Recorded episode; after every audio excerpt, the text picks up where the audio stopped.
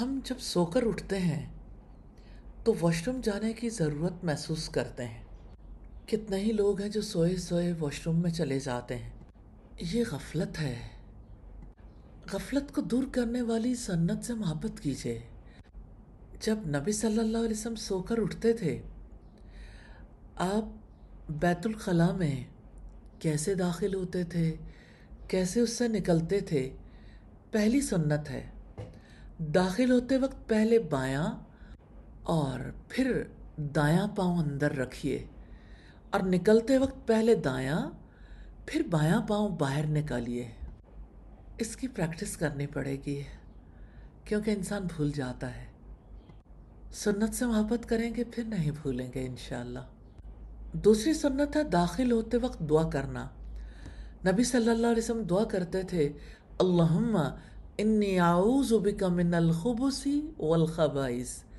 یا اللہ میں مذکر شیطانوں اور مونس شیطانوں سے تیری پناہ میں آتا ہوں۔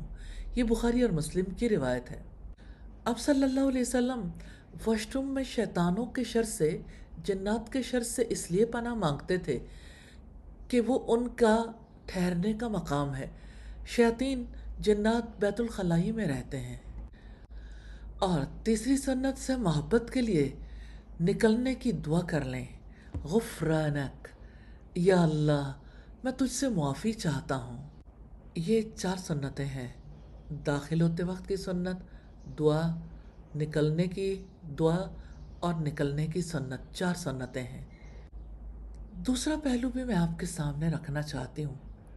کہ آپ جانتے ہیں کہ یہ سنتیں کتنا بڑا حصار ہیں انسان کی ان اعمال کی وجہ سے کتنی بڑی حفاظت ہوتی ہے، وہ کتنی بڑی پناہ میں آ جاتا ہے۔ شیاطین تو انسان کا انتظار کرتے ہیں اور سوئے ہوئے انسان کے برین کو کنٹرول کر لیتے ہیں۔ لوگ کتنی ہی ایسی بیماریوں میں مبتلا ہو جاتے ہیں، جن کے بارے میں انہیں پتہ نہیں چلتا۔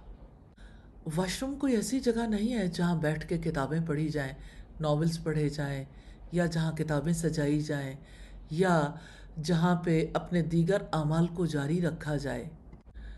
واش روم میں انسان یا دیگر اشیاء نیگیٹیولی چارج ہو جاتی ہیں۔ اس لیے اللہ کی پناہ میں آ جائیں۔ اللہ کے رسول صلی اللہ علیہ وسلم کی سنت کو اختیار کر لیں۔